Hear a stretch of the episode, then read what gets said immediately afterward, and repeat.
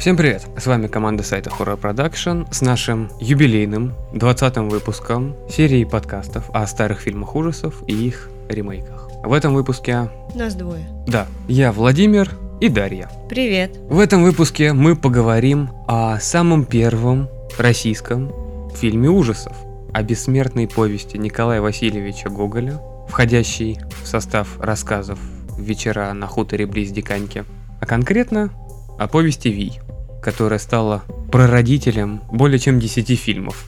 Самый первый фильм Вия был выпущен в 1909 году. Это был не мой художественный короткометражный фильм Василия Гончарова. До наших дней он не дошел, не сохранился. Следующий фильм по Вию был в 1912 году, также не сохранился. Следующий в 1916, он тоже не сохранился. И первый дошедший до нас отменный российский фильм ужасов это фильм 1967 года Ершова и Карпачева. Для меня это легендарный фильм, как и для всей страны. Это самый первый фильм ужасов, который я посмотрел в детстве. Это лидер нашего проката. Это один из первых фильмов, который был закуплен для зарубежного проката. Но говорить о сюжете фильма, вообще о сюжете фильмов серии Ви, не считаю правильным. Потому что Гоголь входит у нас в школьную программу, и я думаю, подавляющее большинство читало этот рассказ. Ну хотя бы частично, но знает о чем там. Хама Брут в исполнении Куравлева, икона. А Паночка? В Орле куда без нее. Половина фильмов, которые мы смотрим на Новый год, идут с ней в главных Это ролях. Варлей, Куравлев и еще там несколько людей, которые были во всех фильмах остальных. Пара-тройка, пятерка. История крутится вокруг Хамы Брута, который случайно загулял в свой отпуск по полю, потерялся, нашел домик, связался с ведьмой, она его оседлала, он ее убил, потом отмаливал, и ему настал конец. Ну как, он ее убил, но она, умирая же, сказала, что я хочу, чтобы меня отпевал, отмаливал именно Хамабрут, и он должен был ее отмаливать три дня. А потом он понял, что она ведьма, раз три дня-то ее отмаливать надо. Мне Плюс она кажется- еще встала из гроба и пошла гулять там. Мне кажется, он понял, что она ведьма, когда его оседлала бабулька, а потом оказалась это молодой девочкой. Совершенно случайно. Не повезло ему, в общем, совсем, как-то. Жизнь была скоротечной, он умудрился за один вечер посидеть, за другой напиться, попытаться убежать оттуда, а на третий сдохнуть. Бывает. Вот они молодые послушники какие. А так придешь кому-нибудь на сеновал переночевать, и все. А нече ночевать на сеновалах. Ну заблудились, ребята, ну что? Ночью надо дома сидеть. В такую погоду свои по домам сидят. Только чужие ходят. Вот именно. Им дали отпуск. Их выпустили из собора, храма, Семинарии вообще-то. здания. Это как университет. Если они учились, учились, их отпустили на каникулы. Их отпустили из здания на каникулы. Я бы тоже через поле пошел куда угодно, лишь бы не видеть это здание. Тебе так нравится это слово? Да. Фильм 67 года. Это была вершина возможностей нашего кинематографа. Фильм снимался все-таки на студии Мосфильм. Это была павильонная съемка. Очень запомнился момент, когда Хама как раз бежит с ведьмочкой. Частично павильонная. Даже вот конкретно моменты, которые в церквушках, когда он отпевал ее, это в трех разных церквях деревянных снималось, в трех разных поселках. А потом уже доснимали в павильоне некоторые сцены. Начнем с того, что снимать доверили студентам высших режиссерских курсов, у которых не было такого большого опыта, они не были настолько знамениты. И по большому счету для тех лет они сделали просто отменный фильм. Но изначально же он был черно-белым, и, например, в детстве, когда я смотрела, мне он вообще не понравился, совершенно. Но уже сейчас, когда я увидела его раскрашенным, Но он смотрится совершенно по-другому. он смотрится по-другому, и ты не ощущаешь, что этот фильм ровесник твоим родителям, что ему как бы уже больше 50 лет. Вся эта нечисть, которая приходила в церковь, все эти вурдалаки, Это были цирковые актеры. А сам Вий, сам вот образ Вия, Представляешь, сколько грима нанесли, как костюм делали. это большой человечек Мишлена. Но тогда не было таких технологий, как сейчас. Все равно человечка Мишлена не так просто сделать Да. даже сейчас. И они смогли сшить такие обалденные костюмы. Это не просто синей краской там облиться. Там же еще и веки надо прилепить на что-то и куда-то. Но с другой стороны, если это обратить внимание на наши сказки, то в большинстве из них как раз такие вурдалаки, такие же водяные. Была определенная база у гримеров, то есть они знали уже, как это делается. Не обязательно они могли все это пробовать в первый раз. Даже методом проб и ошибок. Какая разница? Это, это обалденно выглядит. С другой стороны, образ Вия в этом фильме.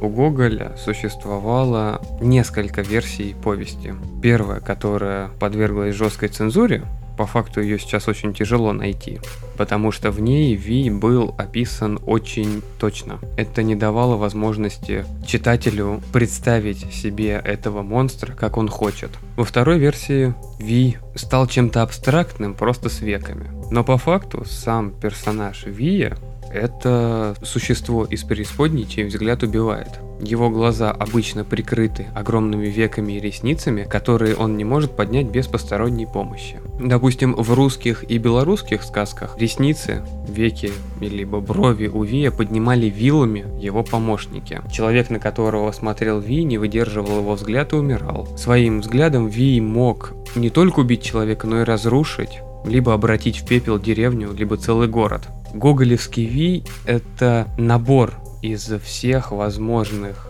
виев, появлявшихся в разных мифологиях. Это типа медуза Гаргона, только в мужском обличии, получается? Гаргона в камень превращала. А тут в пепел, и у него шторки на глазах зато есть. Гаргона была красивой женщиной. А-а-а. Сверху.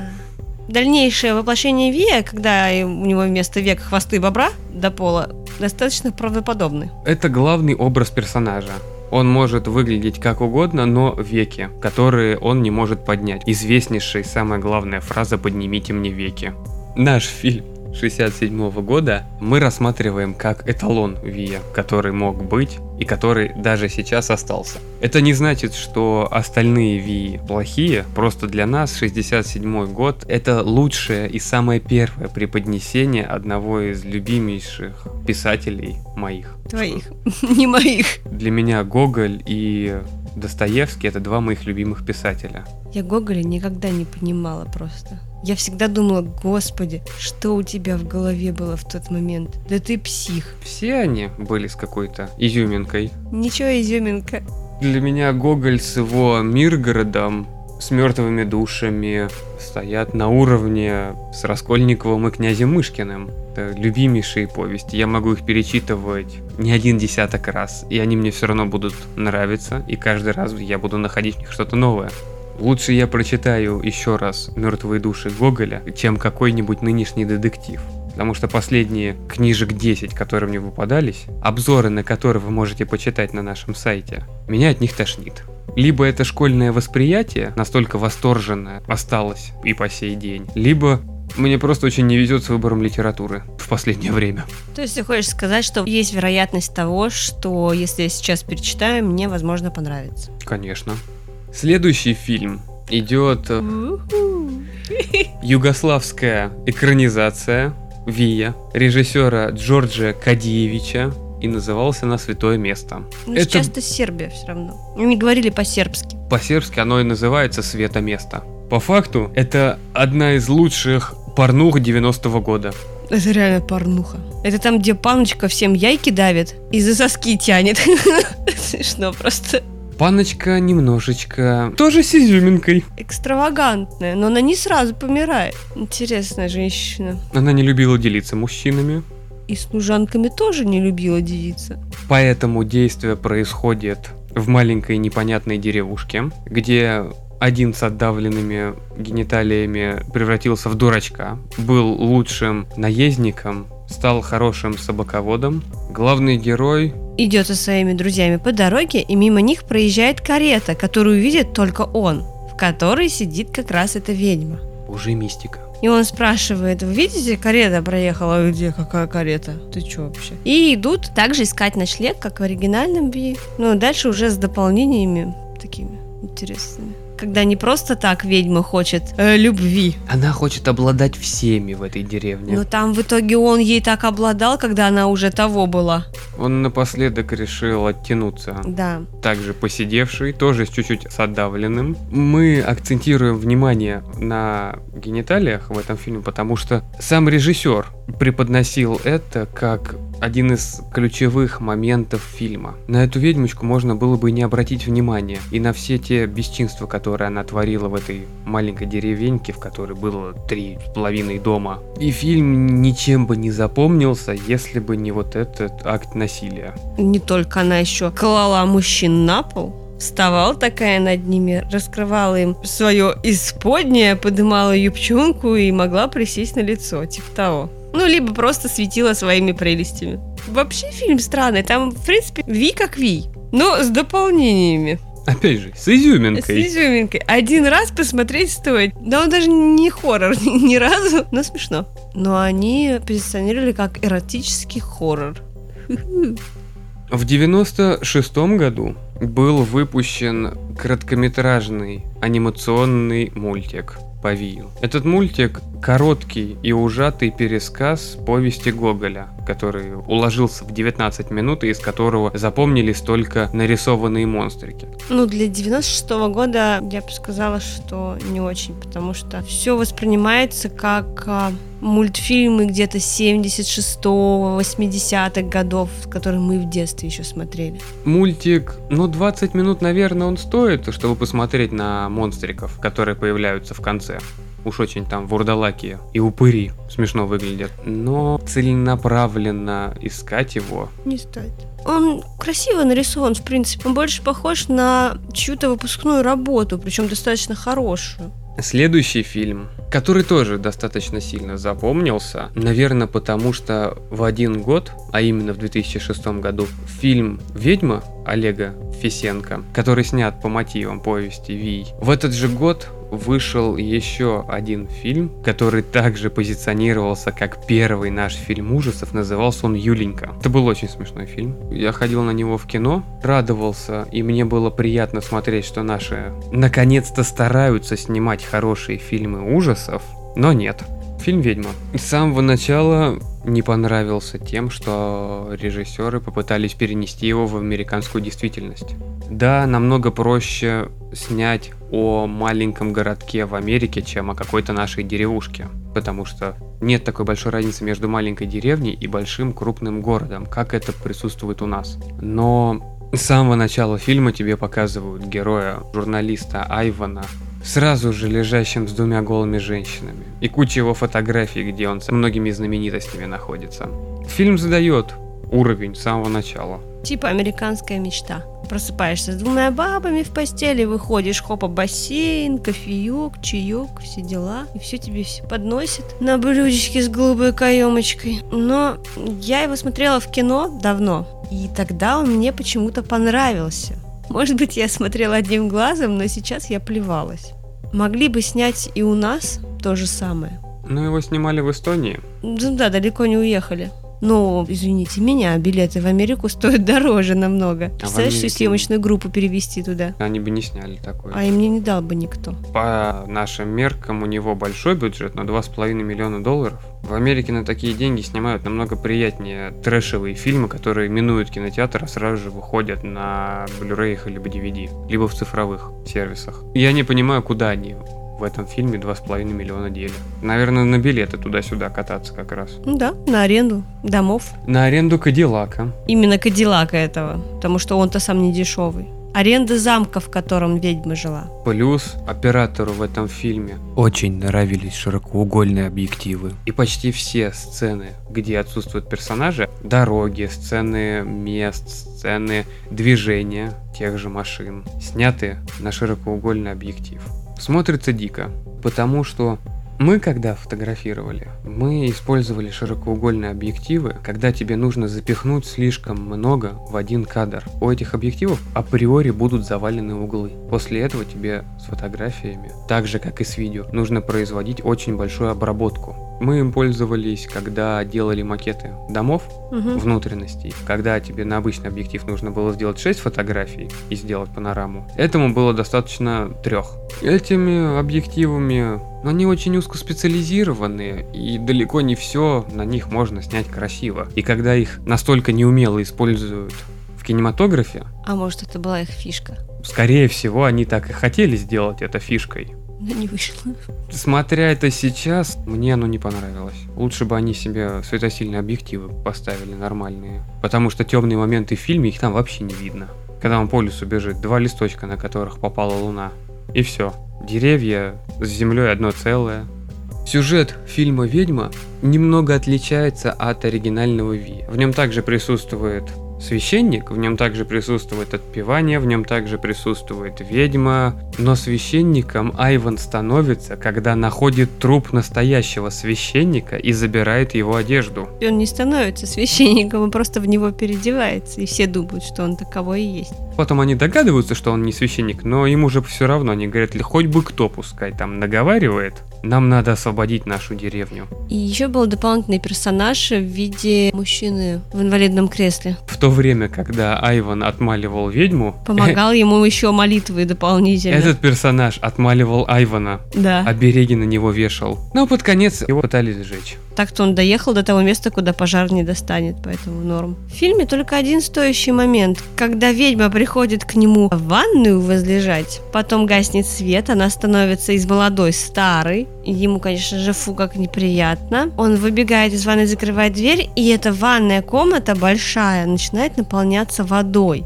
Вот это классный момент, когда дверь там срывает с петель, и на него этот поток. Это- Но потом видно косяк того, как он бежал, что он бежал на веревках, просто ногами дрыгал. По факту лучше потока, чем в сиянии, не снимут нигде. В форме воды.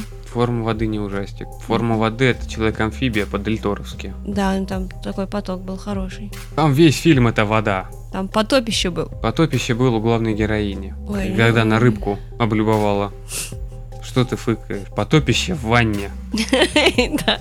Следующим фильмом должен был стать корейский фильм Злой дух. 2008 года. Это такая экранизация Вия современная. Но мы не смогли его найти.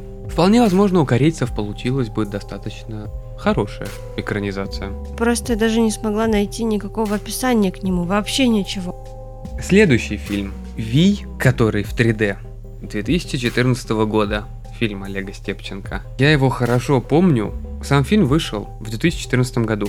Снимать его начали в 2006. Пятом. В декабре 2005 появилась идея. М. В январе 2006 режиссер сделал тизер, где он сам играл, чтобы студия дала добро. И этот же тизер они показывали в кинотеатрах Как рекламу. в 2006 году. Почти 10 лет. Потом появилась еще пара тизеров к 2010 году. Когда вышел фильм на экраны, люди, у которых спрашивали, как им фильм, у них было впечатление, что они его уже смотрели. Потому что этот фильм в наших кинотеатрах рекламировали на протяжении 8 лет. Но при этом они собрали очень много денег. Фильм снят хорошо, действительно хорошо, что с технической точки зрения, что со стороны игры актеров, что с режиссерской, что с операторской стороны.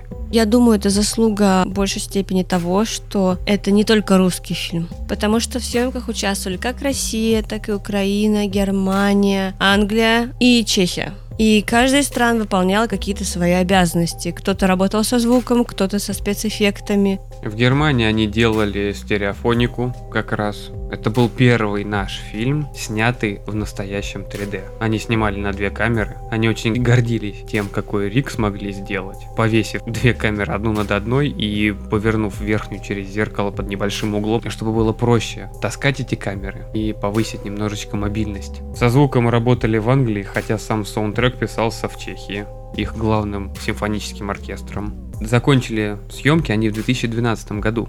И два года весь этот материал ходил по аутсорсам, и у них получилось. Местами, правда, похоже на Ведьмака. Там просто и музыка похожа. Ты ведьмака не смотрела. Я игру видела, я игру на игру похожа. Игра взяла в себя все лучшее, что было в славянском фольклоре. Я имею в виду еще по графике. Ты вроде как смотришь фильм и понимаешь, что-то не то. Когда людей не показывают, показывают какую-то вот природу, здание, того же Вия.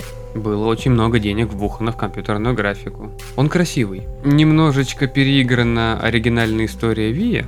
Ну как немножечко, в нее добавлен англичанин, картограф Джонатан Грин, который на своей карете решил пересечь весь мир, чтобы... Сделать карту мира. Да не за этим он поехал, ему нужно было, чтобы отец, его возлюбленный, понял, что он Чего-то не идиот стоит. и не просто так проводит ночи с его доченькой, а еще он настоящий мужик, картограф, со своей каретой. Высокотехнологичный, между прочим. И вообще он уже папка. Добавление стимпанка сначала немного отталкивает, но потом как-то привычно становится. На хуторе Астролябии. у него дистанционное управление лошадьми из кареты. Все как надо. Плюс еще добавлена логическая составляющая, что в большинстве случаев фольклор рождался из каких-то действий людей именно. Оправдание действий тех или иных. Они добавили Вию некую детективную составляющую, показав, что зла не существует. У страха глаза просто велики.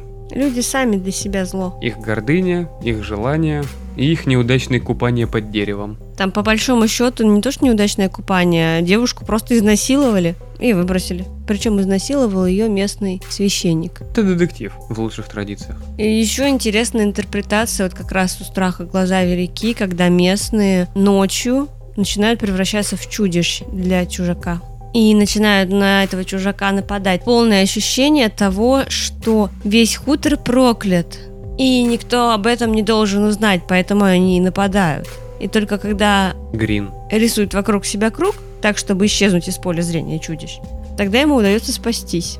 Что у них Они не происходит. Он напился, и ему привиделись глюки. У него все люди стали монстрами. И Ви как раз к нему пришел. Кстати, изображение Ви в этом фильме наиотвратительнейшее. Там как раз хвосты бобра. У них Ви это муха. Ну да, хвосты бобра, которые поднимаются, и куча глаз. Большая-большая муха. В этом фильме участвует очень много известных актеров. Некоторые актеры даже умудрились пожениться, познакомившись в начале съемок этого фильма, пожениться и к моменту его выхода уже развестись. Ты про чадовые девковски-то? И также грустно, но это последняя роль Золотухина в кино. Да, вообще очень грустно. Он старенький уже такой, но роль у него запоминающаяся. Актер старой закалки.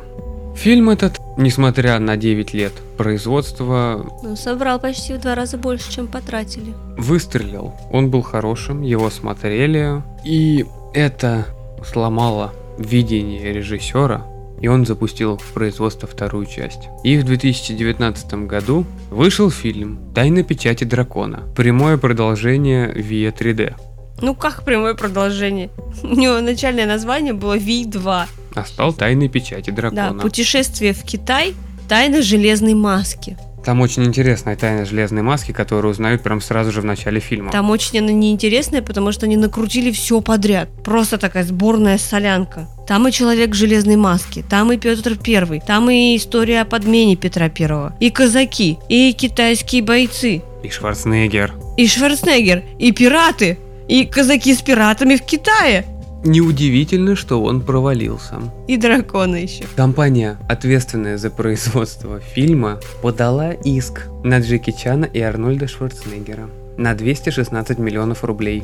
Местами вот ближе к концу были сцены, когда ты понимаешь, ага, здесь вмешался Джеки Чан. Не очень интересно, но зато красиво. Прям как в его фильмах. И ты понимаешь, что в этих кусочках его допустили к работе, скорее всего. Джеки Чан это такой актер, который в китайском фильме про Индию набирает команду китайских операторов, режиссеров, вообще всю команду. Они снимают индийский танец, и это смотрится отменно. У нас он переведен как «Доспехи Бога новые». Ну да, но не доспехи бога. Совершенно. Так же, как это и не Вий. Вообще ни разу. Но это не помешало им запустить в производство третью часть. А вот зачем? В Китае вообще этот фильм запретили. Его сняли с проката, он вообще не пошел, и все люди сказали, что за ересь. И правильно сделали. Потому что полное фуфло. Там просто масло масляное. Петр Первый в железной маске. Все подряд. Какой-то старец, который откинулся при виде женщины. Ну, люди, ну... Что вы делаете? Почему? Дефицит идей. Когда ты делаешь фильм 9 лет, ты можешь себе позволить долго думать над сценарием. Когда ты делаешь фильм 4 года с большим бюджетом, и когда на тебя возложены такие надежды, очень сложно им соответствовать, когда никакой идеи нету. И у тебя получается сборная соляная какашка. И мы подходим к последней экранизации, но эта экранизация не только Вия. Это вольная интерпретация произведений Николая Васильевича. Сериал, который спродюсировал Цикало, который у нас сначала хотели показывать по телевизору, потом решили выпустить его в кино, разбив 6 серий на 3 фильма. Это сериал «Гоголь». Первая дилогия это «Гоголь. Начало», потом вторая дилогия это «Гоголь Ви», и финал Гоголь Страшная смерть. Месть. Гоголь Страшная месть. Сказать честно, я был очень удивлен качеству этого сериала. Приятно удивлен, да? Приятно удивлен. Это все заслуга Цикала наверняка, потому что у него все проекты выстреливают, и он вообще очень талантливый человек. За что не возьмется, все так отменненько получается. Ну, совсем отменненько я бы не сказал. Мне не понравился финал сериала. Финал, да, смазали. Мне понравилась идея сама. Мне понравились актеры. В первых четырех из шести сериях мне понравился сценарий. Но вот последние две части показалось, что они в попыхах уже пытались их сделать. Они идут очень смазанными. И когда компании удалось пригласить Меньшикова на роль в этом сериале, он появляется только в первой серии. Но когда у тебя такая звезда появляется в сериале, тебе нужно добавить ему экранного времени. Поэтому под него уже переписывали финальные две части. Этим, мне кажется, сценаристы убили первоначальную задумку, если у них была целостная картина того, как это должно быть, то они убили переписыванием вот этой роли. Ну, не совсем убили. Последние 15 минут. Он все равно смотрится. Это законченная история. Хотя с открытым финалом, который мог бы быть еще дальнейшим открытием детективного агентства Пушкин, Лермонтов и Гоголь. Против ведьм и тайного общества. Главное, чтобы в Китай не поехали. Слава богу. В кино мы на него не ходили. Ну, по крайней мере, я не ожидал от него ничего. Что на наш кинематограф я смотрю сквозь пальцы. И очень мало фильмов, которые, которые я могу высинить просто дома. Но этот был отменным. Это был второй сериал за последний год, который меня приятно удивил. После полярника, что ли? На удивление, да. Вот полярный, который является нашим Фарго, мне он тоже понравился. Этот сериал, по сути, интерпретация. Это даже не Ви, это интерпретация вечеров на хуторе близ Диканьки. Это же сборник. Добавь к этому еще Миргород. Плюс еще жизнь Гоголя и какие-то небольшие, Фантазии. ну и фантазии, и факты из его жизни. Суждения. Да, мыслительные интерпретации. Достаточно интересно тем, что как раз это от его лица рассказывается, что он это все наблюдал. Русалки, ведьмы, странный всадник, который убивает дев. Они пытаются выяснить, почему это происходит. Ну, там, конечно же, еще и любовная линия была. Этот всадник – это сонная лощина. Только у этого вместо отсутствия головы был капюшон. А еще у него были рога по бокам, и он из-за этого был похож на скандинавского Елоупуки, Крампус который всех мочит. под Новый год. Ну, антигерой. Нормальный Дед Мороз. Ну, анти. Был плохим – сдохнешь, был хорошим Ну, ок, живи. Сдохнешь в следующем году. Какие подарки? Не сдох и радуйся. Мне, например, очень понравился фильм. Сериал. Ну, сериал. Тем, что вообще все серии эти были взаимосвязаны между собой. Сериал. Понимаешь, есть сериалы, в которых просто вот одна серия, одна история. Все. Сериал. Фильм – это ты один раз увидел персонажа, и все. А сериал – это когда ты много раз увидел персонажа. Окей, это многосерийный фильм. Сериал. Ладно. Вот. А еще там снялась маленькая девочка хорошенькая. Март Тимофеева ее зовут. Ребенок к 10 годам снялся более чем в 40 фильмах. Вообще бомба просто. Она милая. Но она очень милая, она такая хорошенькая. Маленькая ведьмочка. Папа, папа. Она милая и искренняя. Она прям играет хорошо. Как будто проживает, как будто это происходит на самом деле. Причем реально лучше всех играет. Мне понравилась теория, скажем так, происхождения Гоголя, о том, что он темный, о том, что он должен был умереть, и какой-то там безносый тип live. Когда он родился, взял его, оживил, поэтому он может видеть русалок, призраков, ведьм, еще что-то такое потустороннее. Поэтому он отключается, когда видит Ну да, место и, и плюс у него эпилептические припадки, когда он записывает преступление или видит кровь, и он тогда видит, как это преступление происходило, либо наводящие какие-то на это события или вещи. А помнишь еще момент был классный? Там, где ведьме голову сносят. Просто такая классная дырка вместо башки. А, когда выстреливают. Да, это вообще отменно. Этот момент был в пиле. И в пиле он красочней смотрелся. Но молодцы. Мне понравилась в сериале интерпретация Вия. У них Ви это огромная гора. С глазом, Циклопом. в который нельзя смотреть. Ну вообще в гору смотреть не стоит. Там могут появиться маленькие гномы и закидать тебя золотом. Либо на шахту отправить работать. Это вообще очень плохо. Так как это юбилейный выпуск, мы откажемся от нашей излюбленной темы самых красочных убийств. Потому что говорить, как в большинстве фильмов умер Хамабрут, Или ведьма. это не самое удачное занятие. В сериале «Гоголь» там убийства были в каждой серии, одно красочнее другого. Поэтому давай выберем лучшую интерпретацию Вия из всех этих частей. Одну? Да. Интересный момент, что в святом месте, который югославский, Вия там не было.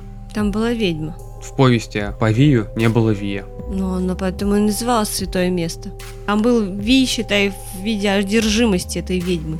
Ага, в виде каблука. Ну, на самом деле, даже уже сказав о выборе лучшей интерпретации Вии, мы знаем, кто победитель все равно. Гоголь. А худший? Худший, Печать дракона, который вообще ни разу не Ви. который уже не Ви 2, да, она проигрывает даже святому месту. Ага, в том-то и дело. И мультику. Она всем проигрывает.